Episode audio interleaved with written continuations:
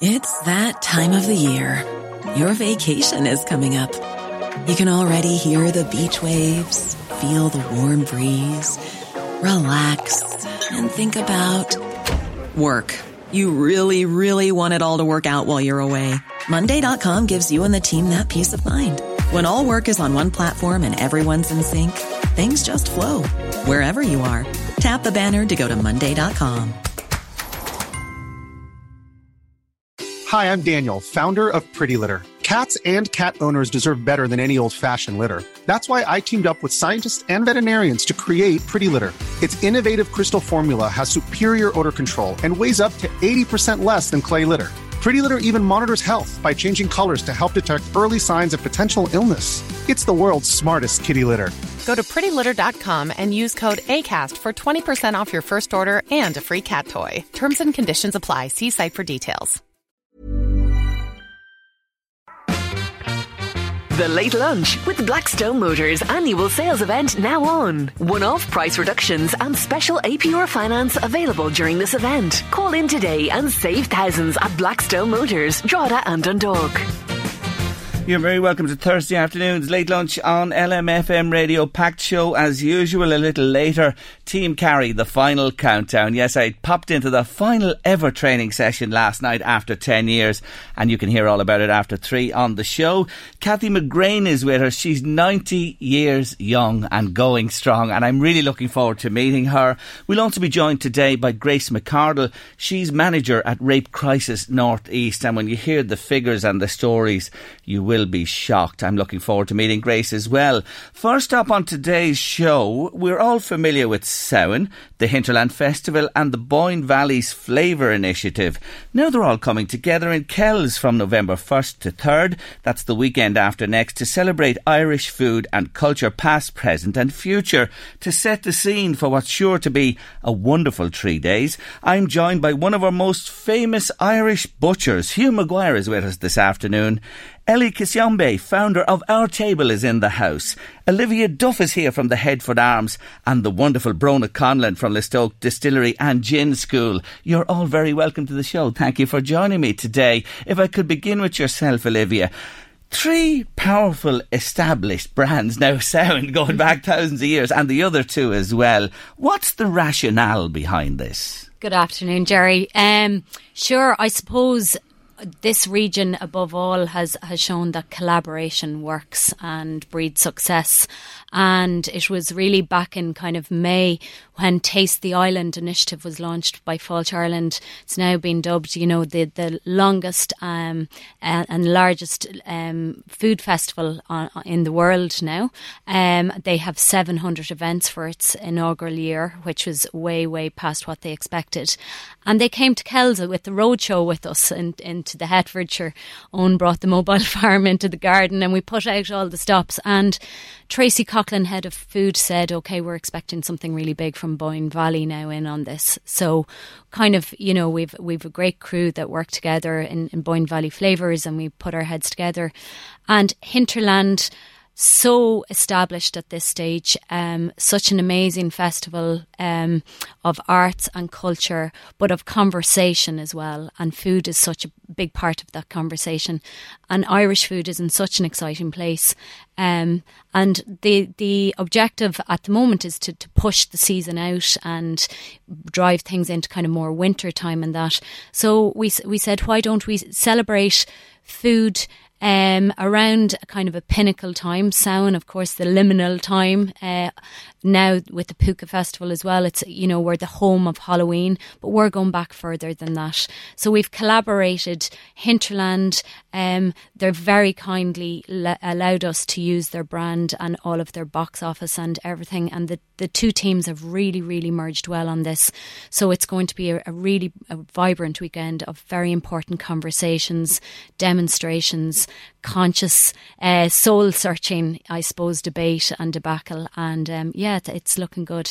Food is culture, culture is food. It, it really is a match made in heaven. That's, That's right, sure. and we have it for 5,000 years in this region, And, so- you know, I do want to say on a national scale, this, this initiative nationally, I, I see the advertising each week in the newspapers highlighting what's going on around Mm. the country. And we're such a powerful country in this sphere, aren't but we? it, it's it, we're in such an exciting spot just right now. I've just come back from Food on the Edge, and all of these, you know, Michelin starred chefs and really l- l- thought leaders really talking about Ireland now and where we are, and we really have an opportunity. And we've called out a lot of favours on this weekend, and every single person I've asked to come to Kells said yes. I never got one no unless they were away or something. So, um, you know, they, they feel that this is an important conversation to have to celebrate our food and culture. Mm, your lineup is amazing and some wonderful names. Darina Allen, I interviewed her just a couple of weeks ago and she reminded me she was coming and wanted to be part of it as well. I see JP McMahon there. What a man that fella is. Mm. Yeah, he's, he's just he's about to launch his book in the spring. Um, Yes. you know, Irish food. So he he's doing a demonstration celebration, nose to tail, and he's also giving a talk on five thousand years, five foods from five thousand years. So, um, great great people coming coming to the region. Let's uh, let's bring in one of our own from the region. Hugh Maguire, you're welcome back to Late Lunch, the king of black pudding. Am I allowed to say that? Well, you can say whatever you want, Jerry. After today, he brought me a lovely little bag of the black puds here. Can I freeze some of it? you can, of course. Oh, fine. that's good to know. Anyway, congratulations to you on the success of, of your black pudding. And you are building on this now as part of this festival. Tell us about it. Yeah, look, I mean, it was great the last number of years since we won the, the first award, the Great Taste. We're building on that, building on that ever since. And as Olivia said there, you know, the food culture in Ireland is growing and it's, it's really, really strong. Like, we're just coming back from Dingle there, the food, Lost in the Heron, now Food on the Edge. And our pudding was on the menu there as well. And back to Kells now into in Sunday week. And, you know, it's, it's food is a language. And mm. you can communicate with anybody about any subject through food, mm. any part in any part of the world. So it's great to be able to sit down and you can discuss your products with anybody really that knows what they're really talking about. Now, Darina mentioned she's working with you, she's collaborating with you at the festival, and she's putting her imprimatur on the black Pod. I- I- Are you are you releasing a new uh, brand of black pudding? No, no, no, no. This is this is just uh, she's as everyone, anyone that knows Darina, she's just passionate about the old forgotten skills. Yes. and she real, realised that this is a forgotten skill. There are not many people making black pudding with fresh pig's blood. And that is the only way it can be made, the artisan way. Traditionally, the month of November, the pig was killed, the pudding, the bacon was cured, and the pudding was made. made. And that was a tradition right across Ireland. That's almost gone. So she was delighted to come back up, to come back and join me to do a live demonstration Sunday week, in you know at the event, which will be interesting. So you are going to make black pudding in the traditional way, your own recipe there and then on the Sunday. Yeah, well, no, she won't be my recipe really, but it will be. It Darina wants to make sure I put some pork fat into it. Okay, so, So- she's she's adding a, a nuance to your yeah, recipe, like what is she, that it? what she remembers as a child herself. Okay. when she was making it on, on her farm. So Right. we and and the combination of both, we'll come up with some. And you know, it, every pudding throughout Ireland, right across Europe, is different, but they generally use local ingredients, Hmm. and it, from the area, be it rice, be it fruit, be it nuts, apples. If you're in France, they can use uh, apples or nuts. Tell them what you did this year. You were telling all of us here before. I'm outing you now, but I don't care. Okay, y- you yeah. put a concoction together, didn't you? Yeah, we made a pudding during the year which was really well received with the customers. It was made with chocolate, sugar, uh, raisins, and uh, orange. It was really beautiful, and uh, the customers really loved it. But the chefs found it was too sweet for their palate for their menus, which I can understand.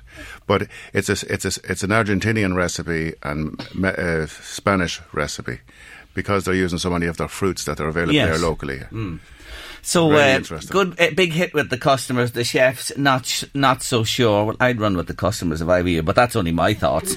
um, look, uh, your pudding I I mentioned has been a rip roaring success. It's now stocked the length and breadth of the country and beyond. What do you put it down to? Why have people taken to it so much, Hugh? Come on, I'm trying to get to the ingredients here. no, it's it's the fact that it's it's a traditional pudding made with fresh Okay. pig blood and it's smoked. It's smoked. It's smoked. It's yes. different. Okay. yeah. Okay. And the National Black Pudding Day that we're launching next Sunday week, I want to encourage every butcher that makes black pudding to do something in their own shops to commemorate that special food that we make in our stores every day of the week. Like locally, you look around your own county of Louth and, and County Meath. Like, I mean, you have the Callans and Ardee and Bettystown, and you have Tommy and Eddie Chute here in Drogheda. That's you know, I think they're the only people around, butchers around that are making it locally here. Yes, and then myself and I don't know who who makes it with fresh blood after that. Yeah, you know? okay. So this is what we're trying to encourage butchers to go back to the old way of making the, the, the craft. And this is the time of the year, the beginning of November. And what, what day will the Sunday be? The National Black Pudding Day. Yeah, that particular yeah, day. You're yeah. dedicating that as National Black Pudding Day on the yeah, Sunday. yeah, yeah, and Darina will be launching that. So make sure for your brekkie on that day you have the old pud and the uh, Irish fry. You know what I mean? The fry on the Sunday morning. Let's talk to another wonderful lady who's joining us today, and I'm delighted to meet her on late lunch. She's so welcome. Ellie Kisyombe is with us. Ellie, you're welcome to LMFM Radio on the late lunch. Thank you so much, Jerry, for having me. Thank you for coming to us today. You are a remarkable woman, may I say. You came to Ireland from Mali. How long ago? How many years ago? Uh, from Malawi. So Malawi, sorry. Uh, yeah, so it's almost a decade, 2011. So it's almost, you know, a decade now. And you've had a battle on your hands Yeah. ever since you came. And, and that battle goes on today. Yeah, Yes? yeah, yeah, it does, it does. But uh, you know, like, uh, uh, this is the spirit that you know, like, even when Olivia she was speaking about the food, about the culture, the passion that she brought, and even now realizing that I'm coming from this battle, coming from Malawi over to Ireland to seek sanctuary, and you know, trying to find myself in Ireland, and now seeing myself well received, and people appreciate my passion of cooking. You know, it's just a wonderful gift that you know, like, I can get here in Ireland as home. You, you know, you've become part and parcel of the place, and yet they won't give you that piece of paper. I'll give it to you to say you're one of us. Yeah. Why is this? Why can't you?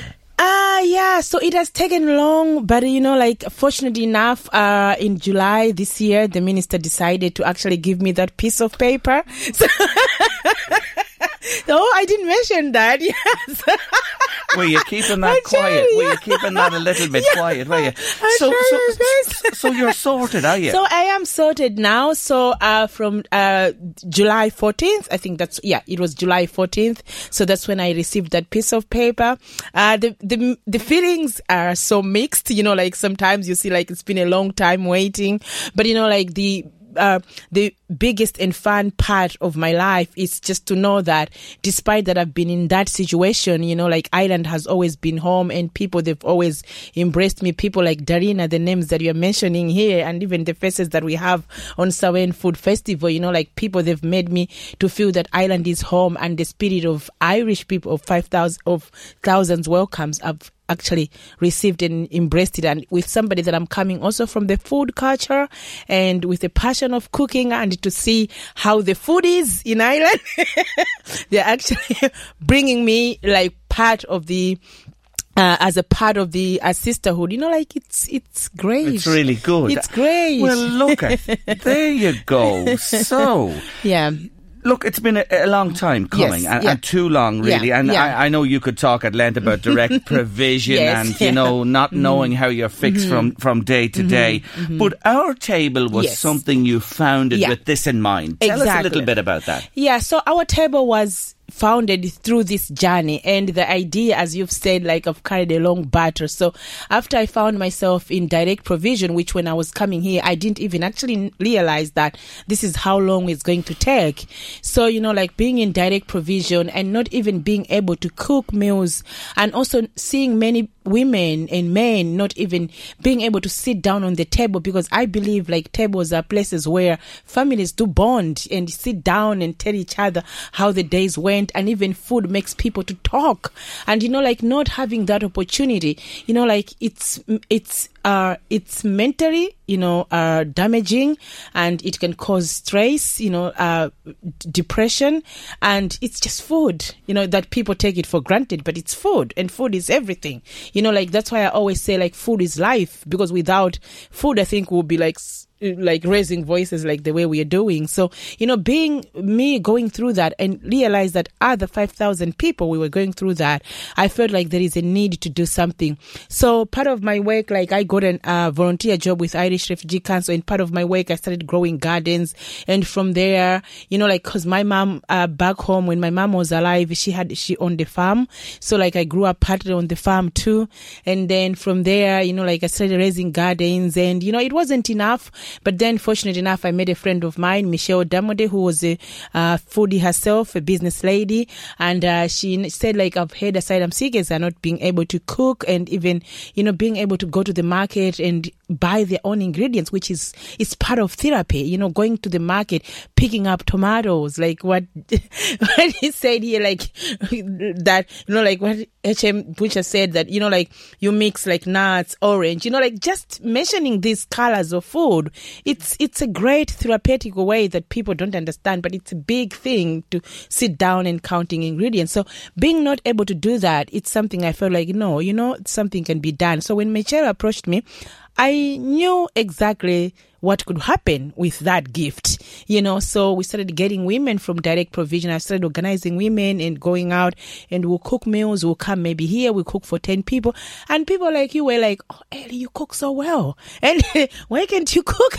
Like, I was like, yeah, you know, my mama used to cook. My auntie, she was a very, good cook. My mom, my my parents, they they owned a bakery then, so you know, like I, I have this in blood. So anyway, it grew, and then we felt like, why can't we set up a pop up cafe and see how it goes? So in 20, 20 15, we set up a pop-up cafe in Project Art Center for two days. It was, I think, a Saturday and a Sunday.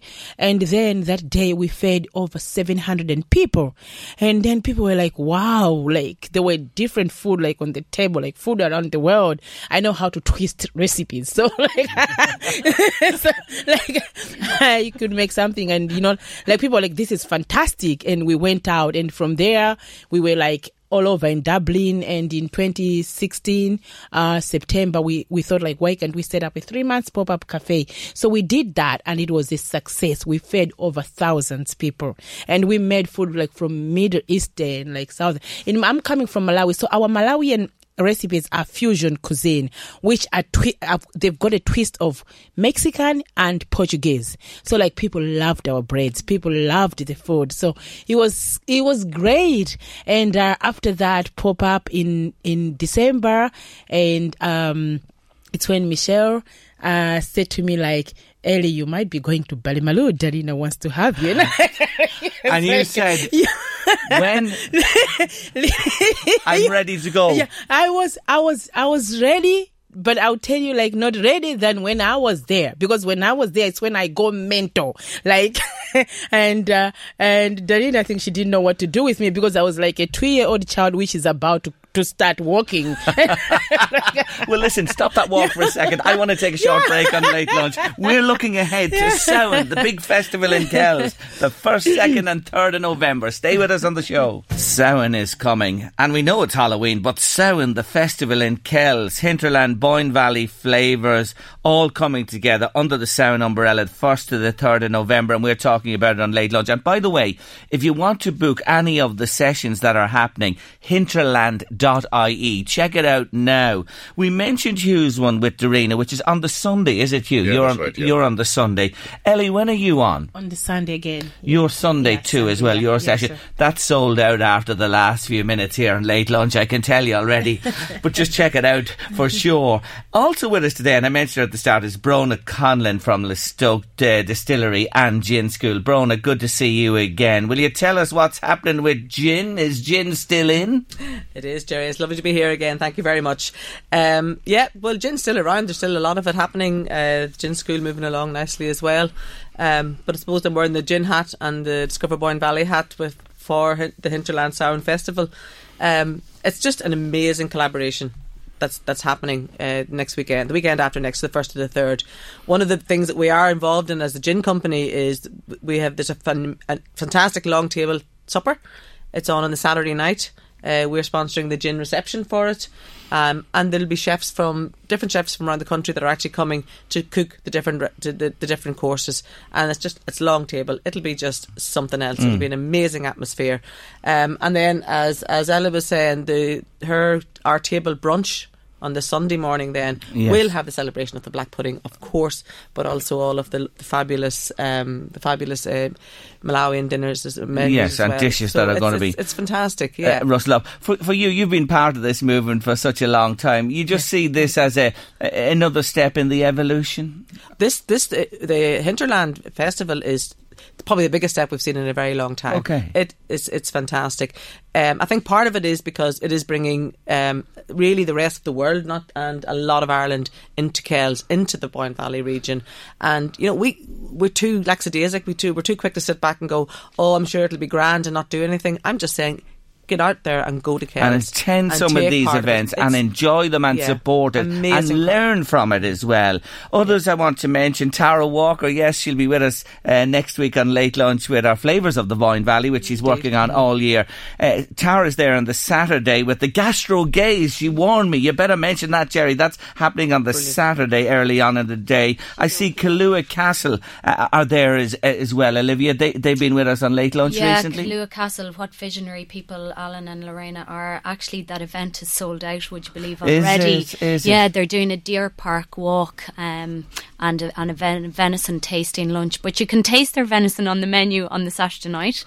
Uh, we're going to have visiting chefs cook their venison, which will be amazing. Mm. Um, and yeah, Tara Walker is opening up all the demos. So the demos will take place in the hotel. Uh, she's opening up a great session celebrating Boyne Valley and everything to do with our own region. And she'll be joined with the Gastro Gays. And then the Gastro Gays are hosting a really fun session, um, a live podcast in the courthouse, Irish Food Cross Examined what is Irish food? Where are we? What's our food culture? What you know, what really is our identity now? Do we have to look to our past for our future and so on? And we have some other amazing other sessions like Food as Medicine by Dominique Kemp. Um, there is no Planet B. This will be hosted by Connor Spacey of Chef's Manifesto and Michael Kelly of GIY Ireland. What a great man, yes. Yeah, he's amazing, and he's doing a family session as well on how to grow your food for a year with that family. caught my eye. There is no planet B, and there's a Yeah. real message in that for sure. The island that doesn't eat fish. That's us. Yes. Yeah. And we're surrounded by water, and we have more lakes than anything else. But it is a fact. We have three very vocal people on that panel. Sally McKenna, of course, who's written a book on seaweed. Niall Sabongi, who has his own boats out fishing around the coastal uh, line at the moment. And Birgitta Curtin, who, um, you know, smokes her own organic smoked salmon up from the Burren. So that's going to be a very, very hearty debate as well. And why why don't we have that fish culture that we should have as an island? Uh, and I also see, don't forget the humble Spud and Maria Flynn. We have to give her a shout out from Ballymakenny Farm. She's in there as well, in the hotel, isn't she? With, Yeah. with a session on the potato. with Pádraic Óg Gallagher and Martin Ah. McNimmer. We've some great food historians. Pádraic said if Boxty in the griddle and Boxty in the pan, and if you can't find Boxty, you'll never find a man. so, uh, you know, there's a great historical piece. Regina Sexton is another really noted food historian, and she's going to present a piece with Darina. We're going to have a tribute to Myrtle Allen, which will be Ah, a very lovely. a lovely piece That and, and will her be impact um, on food culture. so, Ellie, are you all excited uh, for your session in Kells? I am very excited, and you know, like I don't stress in the kitchen. I cook quite a lot, and when I see ingredients in front front of me, I just make like dishes and dishes of mm. food. So people they should be excited. They are going to try nyama choma in matoke, so they should come and see the translation of nyama choma in matoke. I'm not even going to go there. Don't ask me to pronounce that. Y- y- you've said it brilliantly. I just take you at your word, to be honest. exactly. Yeah, we still have rashes and morning, so we're still gonna have some So like beef, beef, it's called nyama. Like beef, it's called nyama. So choma, it's the uh, the the bananas. So like the, these bananas are ate like Irish potato. I don't know why we call them Irish potato, but potatoes are Irish potato in Malawi. So like the bananas, the, yeah. So these bananas are like Irish potatoes, but they cooked in with with lamb or beef or chicken or whatever. So they should come They're and beautiful. try this barbecue. You must come Yeah. and try it. Yeah. And Hugh, uh, the Black National Black Pudding Day as well on the Sunday. It is. On the Sunday, two o'clock. Yeah, looking forward to it, especially with Darina. My first award, one of my first awards, was presented to me by Myrtle Allen, the late with my Euro-Toques award. So it's it's they're very close to me, and uh, you know you couldn't get better than the than Darina. You could not get better. Quick last word before we're shot. All I want to just say, just quickly, is everybody really should have a look at this. The cost to attend these is minimal. Yes. It's five euros to attend a talk, Yes. and that's nothing. So a family of four can, are there for twenty euros, and the demonstrations where you will get tasting pro- food after them is ten euros. So the cost is so so low. It's really worth. So it. they're only giving it away at the hinterland.ie. Check it out. But for the moment, thank you all. Ellie, thank you. Thanks to Hugh. Thanks to Olivia. And of course, thanks to Brona. Good luck with the hinterland and Samhain. Thank you very much Thank you, indeed. Jerry. Thank you. The Late Lunch with Blackstone Motors annual sales event now on. The 2019 Renault Clio and Captur have never been so affordable with no deposit required. Call in today and save thousands at Blackstone Motors, Drogheda and Dundalk. We were chatting about Samhain before the break, and I have a pair of tickets to give away to one of the events at the festival. It's the story of milk and farmhouse cheese, and it'll be presented by master cheesemonger Kevin Sheridan. You know him well, and local cheesemaker, the wonderful Michael Finnegan. His beautiful Blue and Bawn cheese is made out there near Slane in County Meath. Would you like to go along? It's at 5.30 on the Saturday evening, the 2nd of November. Pair of tickets up for grabs on late lunch. Here's the tough question. Is brie a soft or a hard cheese? If you know your cheeses, you'll know that one. Brie, is it a soft or a hard cheese? So soft or hard, which is it? Answers please to 086 1800 658 by WhatsApp or text and we'll pick somebody for the tickets for the Samhain Festival 1st to the 3rd of November in Kells before the end of the show. Now, listen to this. Last year they dealt with 108 cases. 1,400 appointments, and there remains a substantial waiting list of people to be seen. Victims range from 12 to the very elderly. And yes, the services provided by the Rape Crisis Northeast are increasingly in demand. And I'm delighted to tell you today I'm joined by the manager, Grace McCardle. Grace, you're very welcome to the show. Good afternoon, Jerry. Thank you for joining me. I have to say, first of all, those numbers shock me. Can I ask you this? You're 12 years manager there. Has the cases and the number of cases increased, decreased, or remained sort of steady? Oh, they've massively increased since when I joined. Now, um, looking at our stats, um, I mean, I'm I'm only going to go back as far as 2012 in terms of stats. Um, our client um, appointments, um, I mean, uh, our client uh, appointments would have been around the 800 mark, and now we're at the 14, 1500 mark. Um, and really, um, if we had more counsellors, um, that would massively increase again because we do have a huge waiting list. And then there's people um, who are on a waiting list that have come off because it's just too long to wait for an appointment.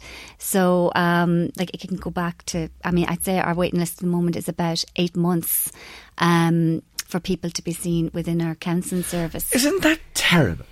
It is. It's shocking. I mean, at the moment we have um, five um, professionally qualified accredited counsellors working for our service, and they've all got the specialised training in, in rape and um, sexual violence.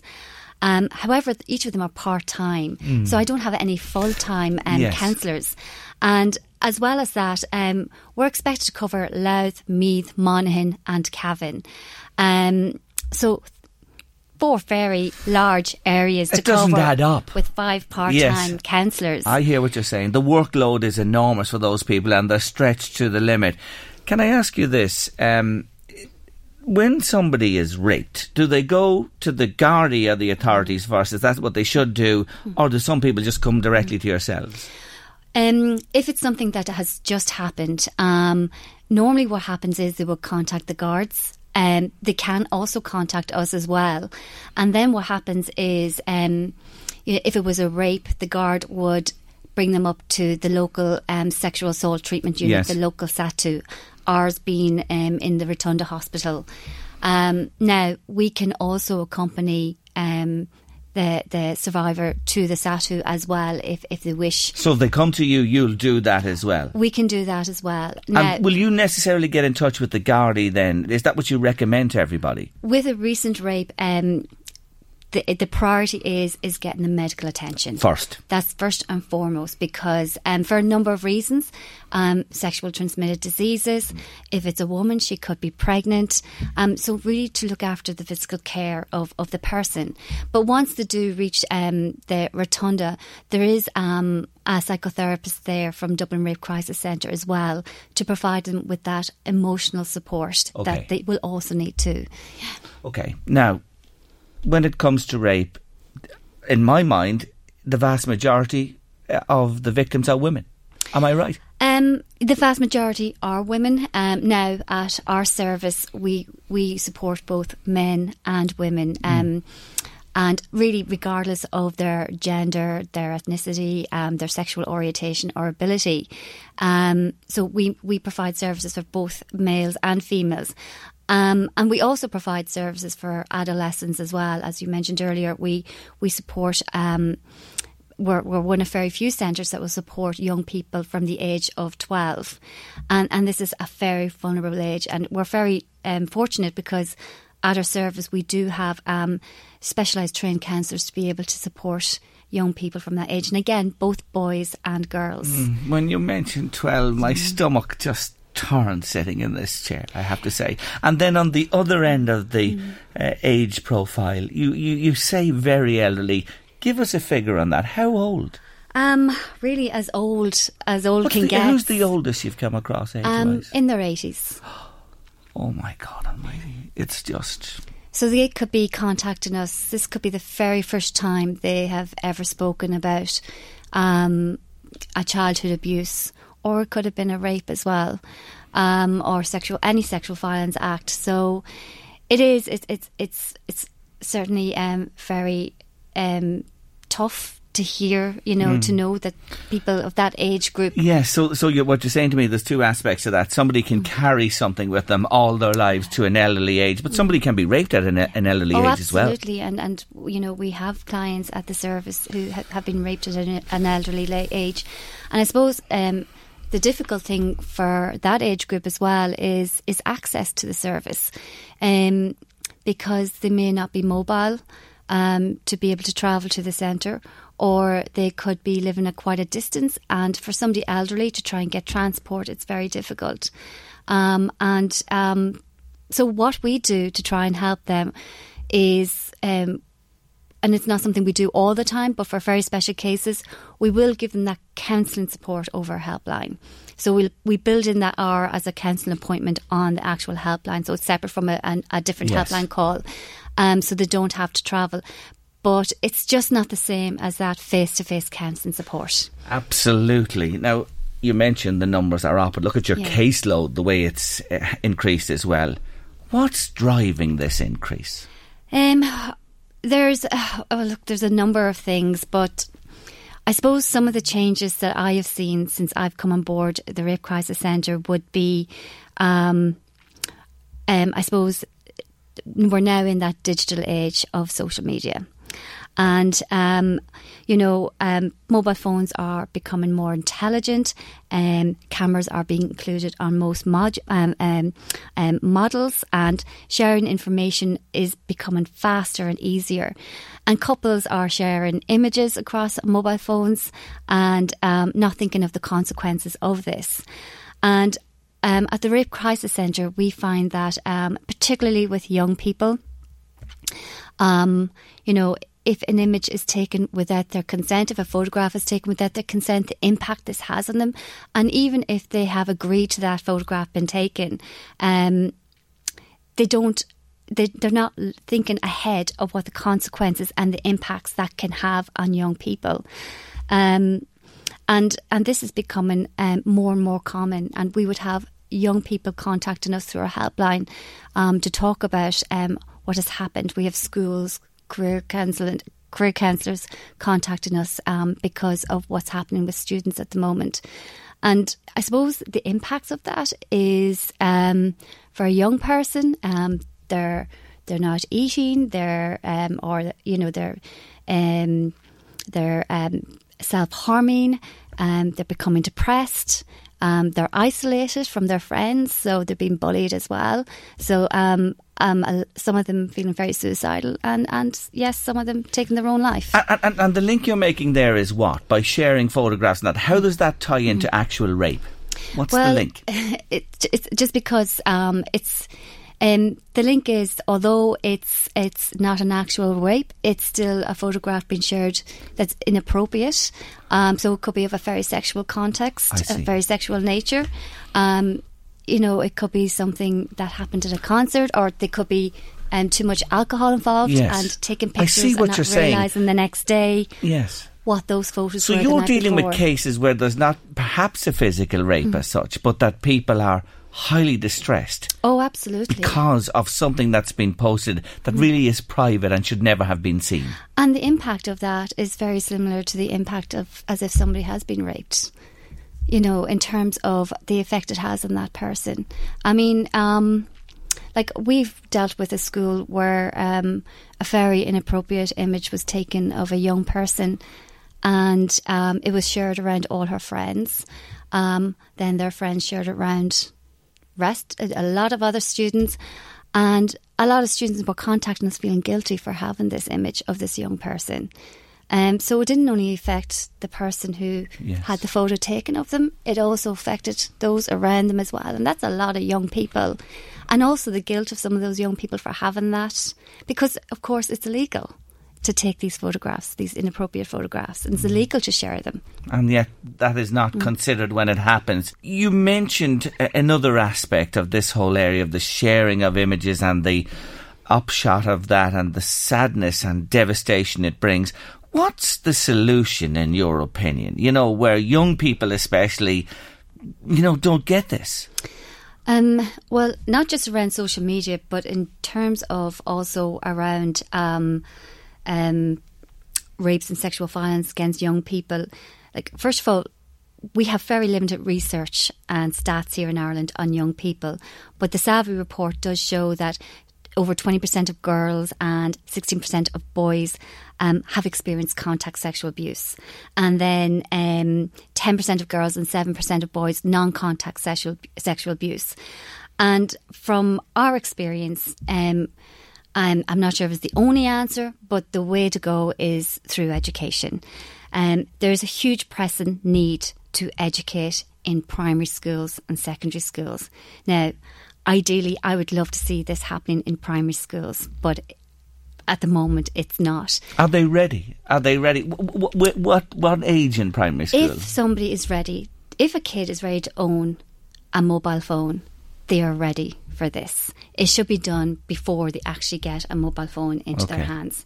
Now, a couple of years ago, all the rape crisis centres got together, all the managers got together in Galway.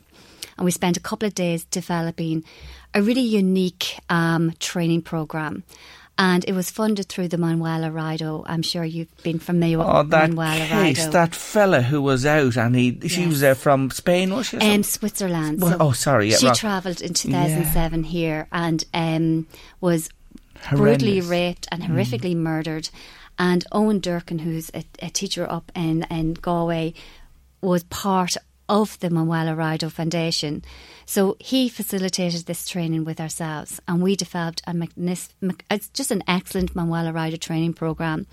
And through our network, Rape Crisis Network Ireland, we sourced funding, and then TUSLA coordinated, I suppose, the whole management of how we were going to deliver this program. And basically, what we did was we piloted in um, Dublin, Galway, um, Wexford, and Kerry. And knowing that we are so under resourced, um, part of the program was to train the teachers to deliver this program to young people. Um, so the teachers w- um, went through a four day specialised training program, and it also gave them the confidence to be able to talk about sexual violence and healthy sexual relationships that beforehand they would have felt a bit uncomfortable having that kind of conversation with the students. Um, but it's currently been piloted now, and um, unfortunately, the program will come to end in 2020. I think it's March 2020.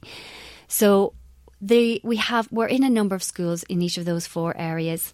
It's transition year student. Um, it's the transition year that we've targeted because it's the one year um, that there's gaps that they welcome new training programs.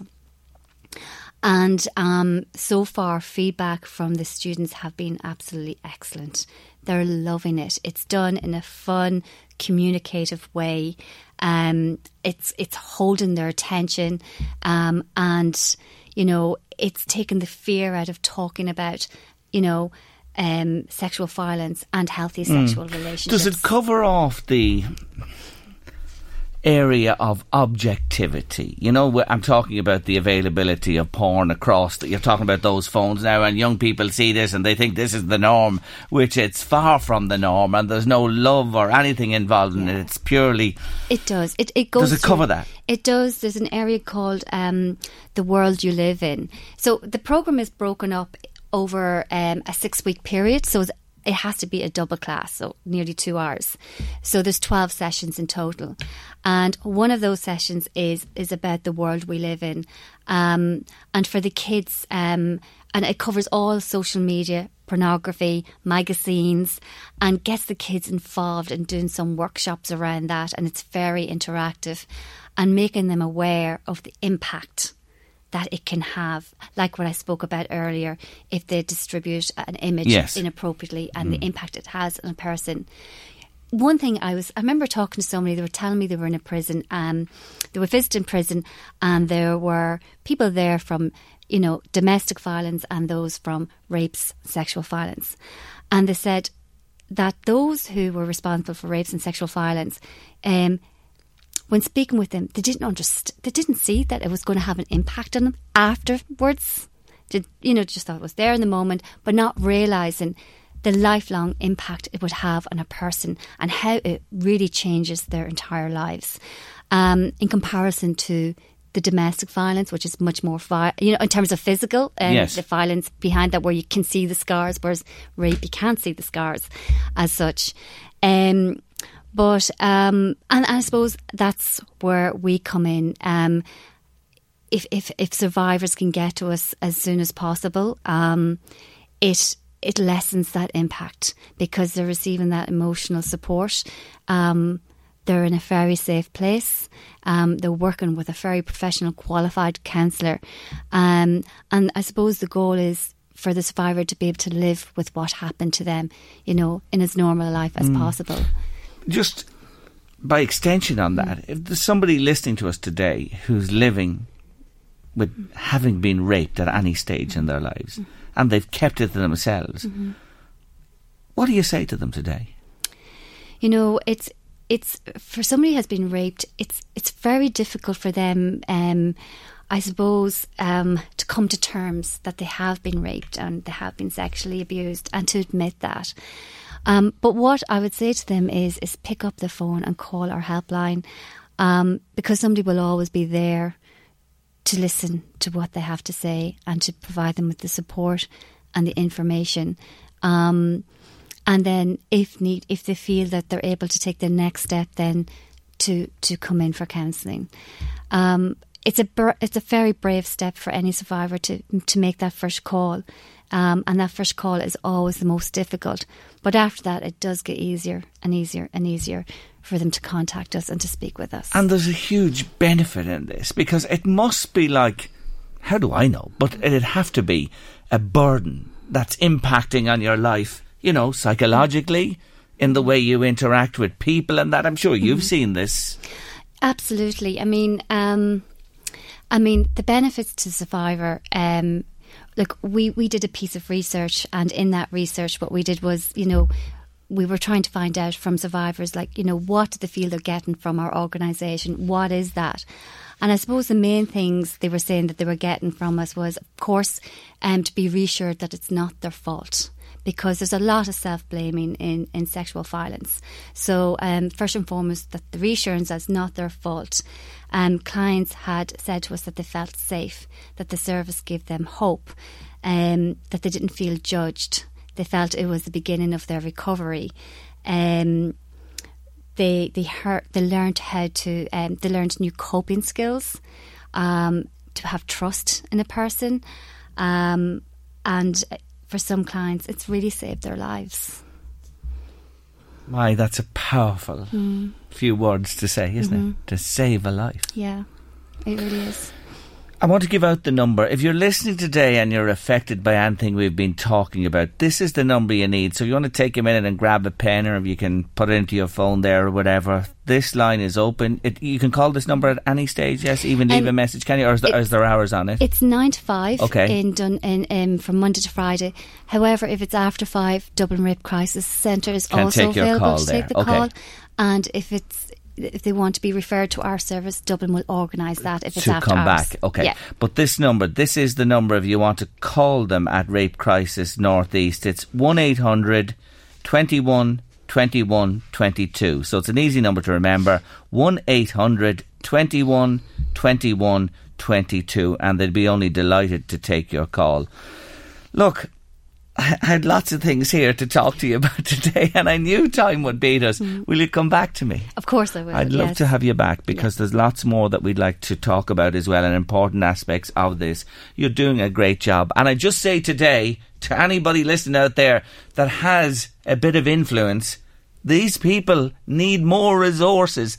Five part time counsellors and this woman working all the hours that God can send her. Come on. It's something that we really need to get financial support behind. And you know, in Ireland, well, there's a will, there's a way, and there's always a few pound to be found. Yeah, Until the next time, uh, thank you so much, Grace McCardle, for joining us on the show. I wish you well with your work. Thank you, Gerry. Thank you. Now, you know we're running our Home Instead Senior Care Unsung Hero here on Late Lunch all year, and we're nearly there for the 12 months, and we've had some wonderful winners.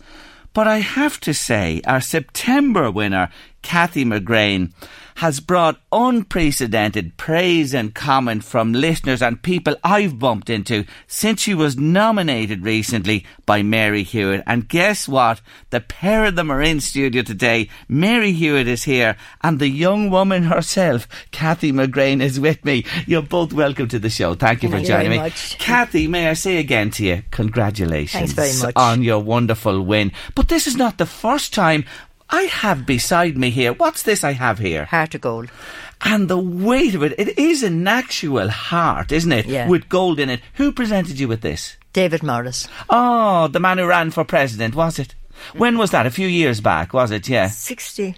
Uh, 2006. Okay. And, and that was one. But you've been nominated for others as well, haven't you? I got the Freedom of Duleek Yeah. Community Award as well. Lovely. This is my fourth award. Is it that you've got now from uh, Home Instead and LMFM Radio? I want to find out a little bit more about you. Where are you from originally? I'm originally from Ardcath. And your own family, uh, how many were in your own? How many brothers, sisters had you? There was four boys and eight girls. There was 13 in the family. Tw- Twelve. 12. Yeah, and there's 12. There's one boy alive, and the eight girls are still alive. Ah, my oh my. A big family. Yeah, my mother died, and the baby was only two year old. And did your dad rear you? Yeah, well, between the between us all. Yeah. The older ones got stuck in, yeah, well, I? I was the oldest. You see, I was there for a few years, and Right. my next sister took over. Then, so and he's got on with. Oh, your poor ma'am. what age was that child again when she died? twenty-two. Oh, Lord of mercy. Yeah. And uh, you come from that big family, 12 children in it. What did you do? Where did you go to school? Ardcath. And what happened when you finished school? What did you do, do then? Well, I was at home for a couple of years, and then I went to Dublin. And did you work there? Mm. What did you work at? Domestic. In in a household? Yeah, yeah, Do you love that type of work? yeah. so I'm still at it. It's hard work, isn't it? It's Yeah. not easy. No. So so you're in Dublin and you're working away. Are you living in Dublin at Yeah. the time? Yeah. And how did you meet your husband, Peter? It was through Camogie. Camogie. Yeah. My, his, his sister-in-law was on the team with me in St Mary's, Right. and that's how we met. And that's a local club in Meath or a club in Dublin? No, it was in Dublin. in Dublin. Mm. And you met him there. And I met him through her, but Right, okay. And what year did you get married? 62. And how many children have you? I have three, boy and, two boys and a girl. Okay. Um, Peter passed away a while back, Yeah, did he? 84. Right. 84, okay. five. And um, when you when- when you think about your life and all you did, what's your earliest memories? Because I have to tell them, this woman is ninety years young. Uh, You're not codding me or anything now. No, I'm not. You are ninety. 1929. What's your earliest memory? What do you remember first? If you Well, think back, sports was my life really, all over. On even to this day, I'm playing bowls. are you From the youngest day was sport. partaking in sport? Yeah, You mentioned camogie going to sports, Going, to sport. sports when we were younger, and then I joined camogie clubs. And when my husband died, then I joined the pitch and putt. I hear you. I hear you were handy at the pitch and putt, were you? And then when the pitch and putt folded up in Duleek, I went to Rathfeigh Mm. pitch and putt, and then the, I my friend passed away that I used to play with, Mm. And I took up the bowls in the village with active retirement. Great, and you're playing to this day. Yeah, every Tuesday. Are you able to get the old bowl close to the jack? Do you? Yeah. Yeah, I can. Yeah. Oh, I'd say you have a knife. I just look at the glint in your eye. I'd say you're a real competitor, are you? You like to win. Yeah. Oh, she does. I know it. what do you say about her? Come on, come into the conversation here and and join us, Mary Hewitt. Is is she like that? She is, yeah, yeah. She's She would be. She never stops. I don't know where she gets her energy from. yeah. Yeah, she'd actually put many people much younger than her to shame. Would she? Ah, yeah. yeah And that's of course one of the reasons why you nominated her for Yeah. sure. Well, the main reason was when my mum was alive. she was sick for five years or so, and like there's eleven in my family, and we'd all take turns in helping mum and doing bits and pieces for her. But nothing lifted her spirits more than when she'd see Catty coming. Because Catty'd fill her in on all the gossip from around the village and stuff that we would have absolutely no interest in. But, and Mum would know who Catty was on about. We wouldn't have a clue. Uh, yes. But it just lifted her spirits, and she looked forward to seeing Catty coming. Every time. Yeah. Listen to this. Oh, Gerry, what a woman you have with you on the show today. She's the most amazing, decent, beautiful human being with that heart of gold that you're talking about there. It's the size of a mountain. So deserved. Keep on rocking, Kathy, says a listener to us this afternoon. Hey, you were chatting to Hugh Maguire on, a, on, on on the way out there. Ah, you yeah. know him, do I do know you? him for years. Yeah, and the yeah. mother. The, the, you know the whole lot of them, yeah? Yeah, yeah. Well, first of all, I'll have to thank Mary for nominating me. Yes. And Come into that microphone there. Go on. yeah, and um, anyone that congratulated me personally, and on Facebook and on a phone, thank them all. And I even had a call from Canada that listens to you every day. Right. And they gave you a shout, did they? Gave me a shout, yeah. Brilliant. So You want to thank all of those thank people. all You're of them. delighted. Yeah, well, my other business, yet we haven't come into it yet, is recycling clothes. Yeah, I'm going to talk about that in a minute. Now, just park that there for a second. I want to ask you something else. You have a pin on your lapel there, and I'd say that's a special pin. I take it you're a pioneer. I am, yeah.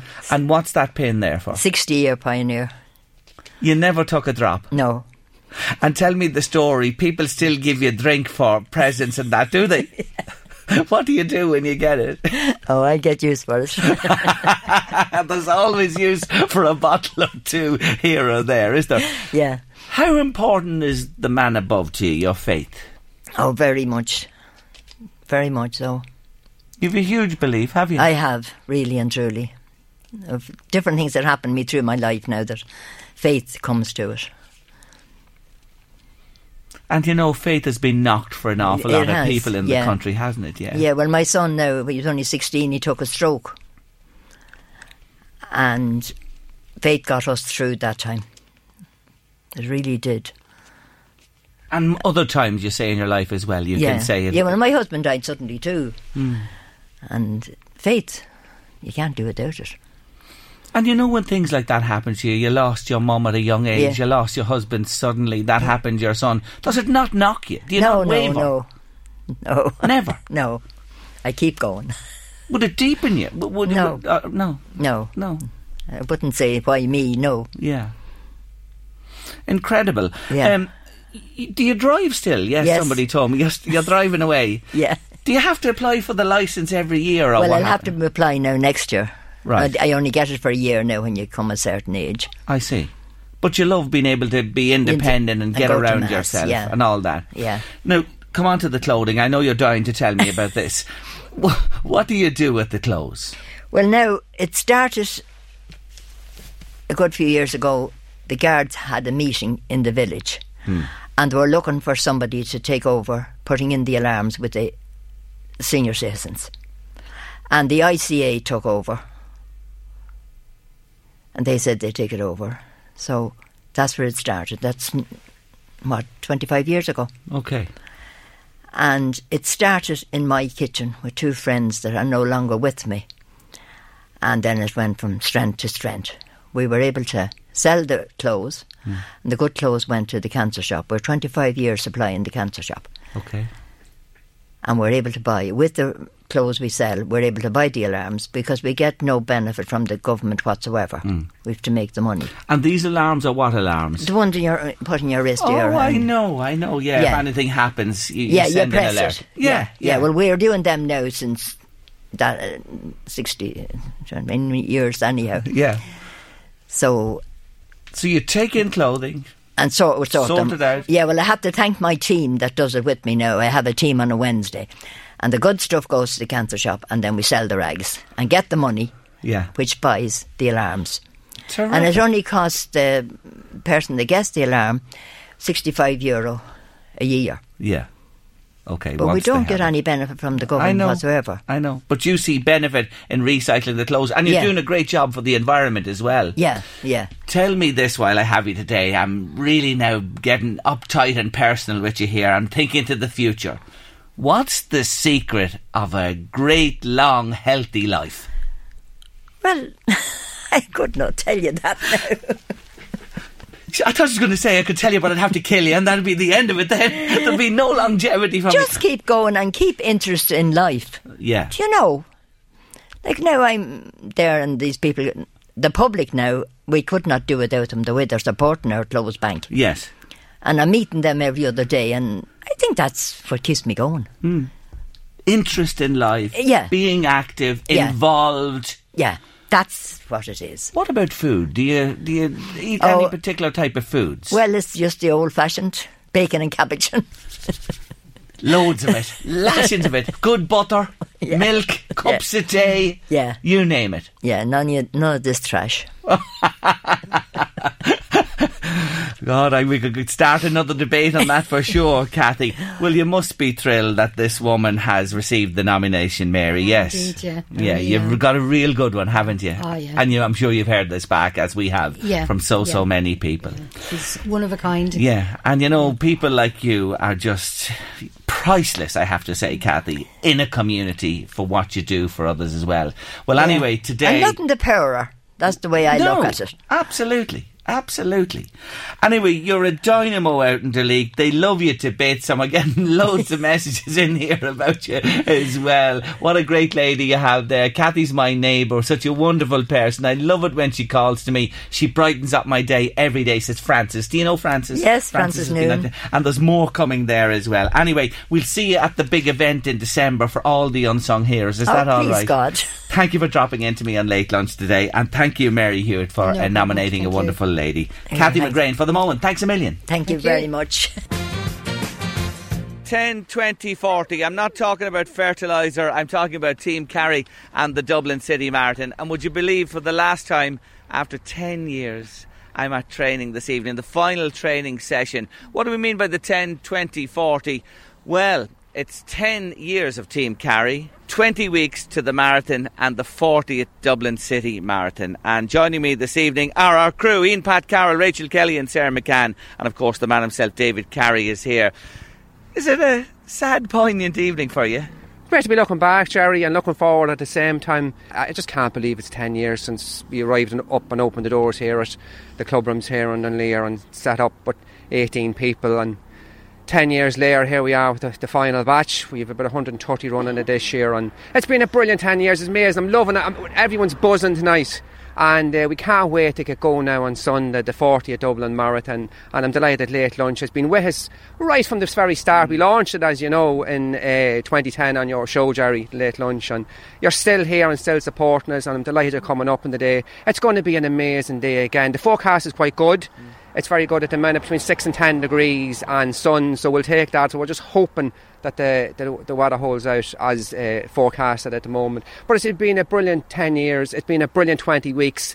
I hope all the listeners out there enjoyed everyone, you know, over the years. We had great representatives over the years, and, and I know they're right behind our, our late lunch uh, marathon runners this year, uh, Sarah, Ian, Pat, and Rachel. They're going, they're going to be amazing. They've done all the training, you know, they're getting excited. They're, nervous, or, you know, to hit the road. One's dressed up as a chicken here. We're going to make it a great day out. And, you know, uh, it's been fantastic and, and they're great representatives. And you know what? They really are role models for our team as well. They're leading by example. They're getting up there and they're, they're like team captains on Team Harry. They certainly are. Let's talk to the man dressed as a chicken tonight. Ian Pat Carroll what the hell is going on? I've seen you in this before, but why are you wearing this outfit this evening? Well, it's, it's a final year. I've I've always appeared in this from time to time. It's it's an honour of Squeaky, our mascot. So, you know, mine's a big Squeaky as well as a small Squeaky.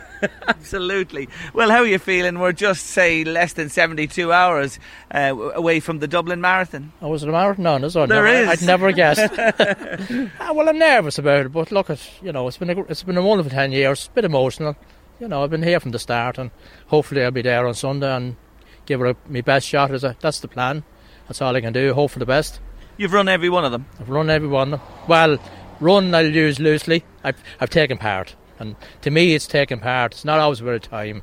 It's been out there and just doing what you can, and you know, as I always as I said from day one, give yourself a target time first couple of mile, do what you can. If it's not going to happen for you, you don't speed up and try and you just sit back, relax, get across the line. If you push yourself too hard, you won't finish. What will you do it in this year? Uh, well, before dark, hopefully. it better be well before dark, let me tell you, Mr. Carroll. I'm hoping. Well, look, I'm hoping. My my ideal would be between four and a half and we say four forty-five. Yeah, that's what I'm hoping for. Mm, good. Happens, it happens. Doesn't, doesn't. The other thing is, besides uh, uh, entertainment manager, you are catering manager here in Dunleer as well. Yeah. The pork goes on, the biscuits are, are, out, the fig- cakes are ready, yes. I have a few figures here over the last 10 years. Come on, throw them at us. About 22,500 mugs of tea coffee, 8,000 tea bags, 10 kilograms of coffee, 40 kilograms of sugar, about 800 litres of milk, and 6,000 litres of water. In the name of God, how did you ever do a marathon? With great difficulty. oh, you have to fuel the engine. Wonderful you have those stats tonight. Listen, I'll see you on the bus early in the morning uh, on Sunday and at the line and at the finish as well. You will indeed, Gerry. Thanks a million. Well done to Ian Pat Carroll there. There's a newbie hopping from right to left foot here, anxious to go. Said to me a moment ago, hey, 20 weeks are over. I have to run a marathon. Yeah, I know nobody told me that. Sarah McCann, you're in fine form. Yeah, no, I am. I'm delighted. I'm just, I'm, I know it's obviously it's uh, for Davidson and everybody else. It's a bit of a sad night for me. I'm kind of buzzing because it means, oh my god, in a couple of days I'll run my first marathon. But obviously, I'm aware of, of, of the team and everything, and it's just been a, it's been a good week and a bad week. I had another cold, but thankfully it's gone. These things happen, you know. You get a bit run down.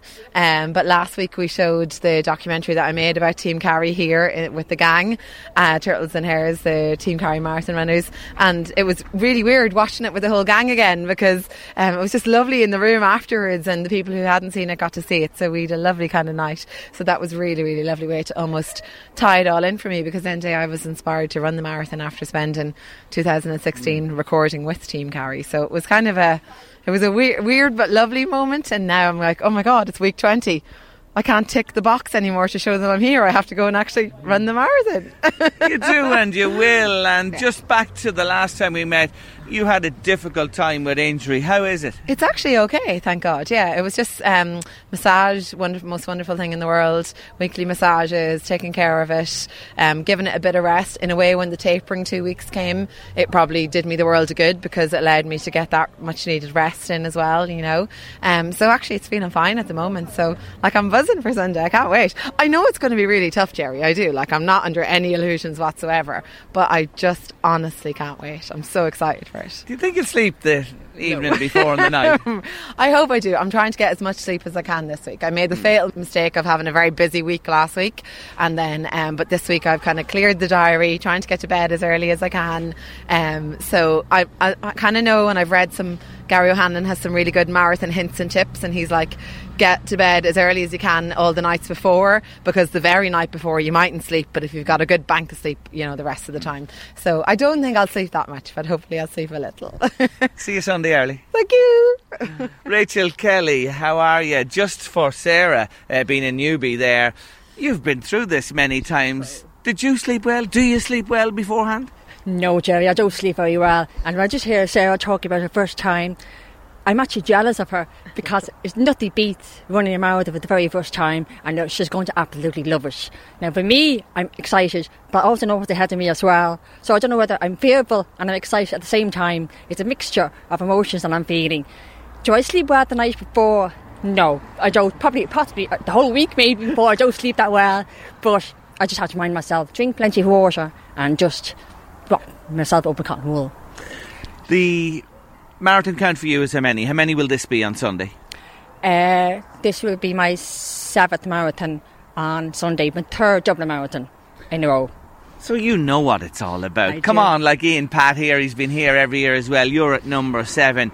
So surely, like you're, you're, it's like getting on a bike if you haven't ridden it for years. Away you go again. It's funny because every marathon has a different story and different mindset and how you feel about it. Now this year I'm just going to completely enjoy the Dublin Marathon. I don't really mind about the time.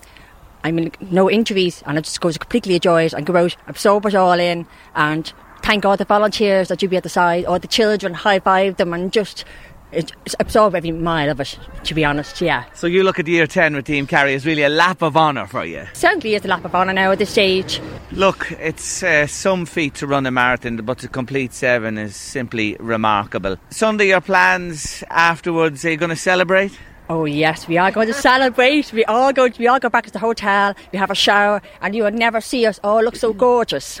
We just look amazing after running a marathon. Have a few drinks, some food, and we just all get together. And it's always, always a fantastic night. And the coming home with the bus, there's always sing songs, hmm. and it's just a great, great night. I'm, I'm, I'm actually really excited. I can't wait for it now.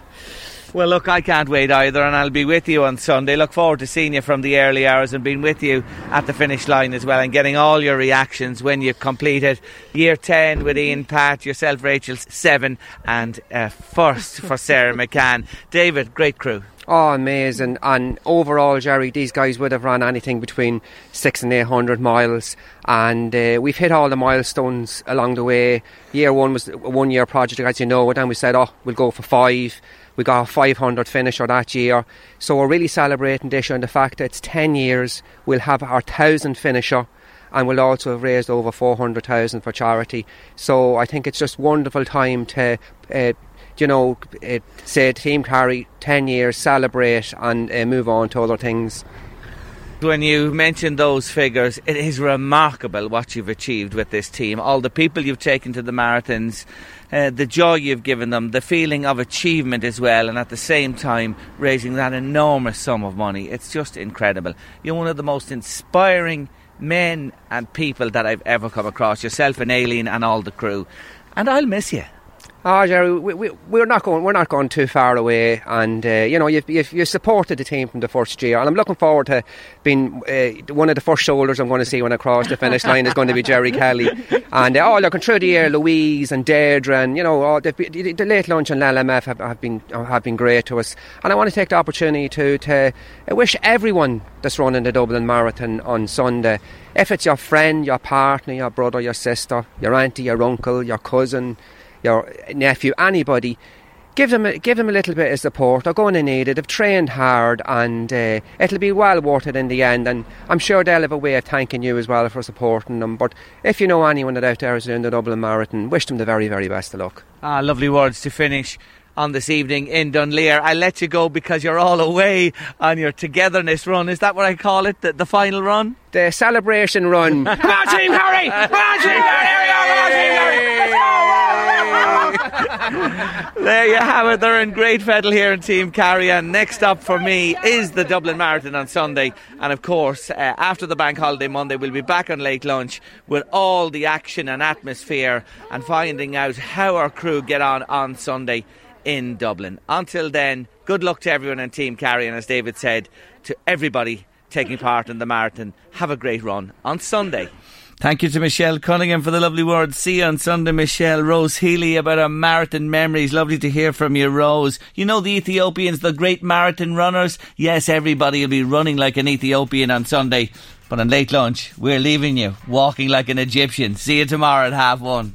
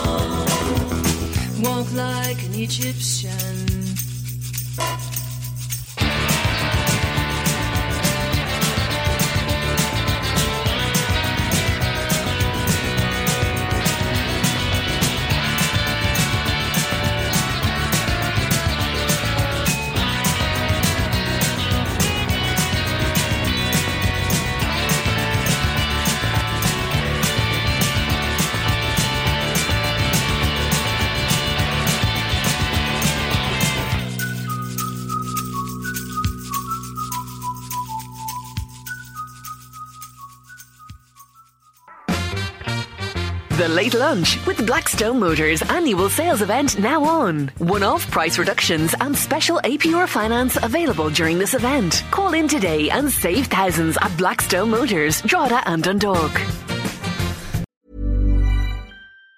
Even on a budget, quality is non negotiable. That's why Quince is the place to score high end essentials at 50 to 80% less than similar brands. Get your hands on buttery soft cashmere sweaters from just 60 bucks, Italian leather jackets, and so much more. And the best part about Quince, they exclusively partner with factories committed to safe, ethical, and responsible manufacturing. Elevate your style without the elevated price tag with Quince. Go to quince.com slash upgrade for free shipping and 365 day returns.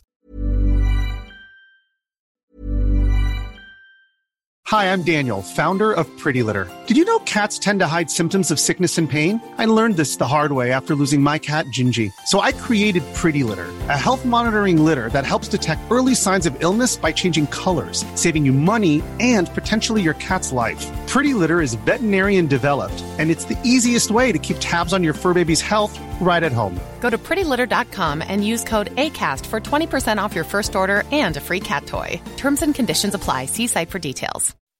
When you make decisions for your company, you look for the no brainers. If you have a lot of mailing to do, stamps.com is the ultimate no brainer. Use the stamps.com mobile app to mail everything you need to keep your business running with up to 89% off USPS and UPS. Make the same no-brainer decision as over 1 million other businesses with stamps.com. Use code program for a special offer. That's stamps.com, code program.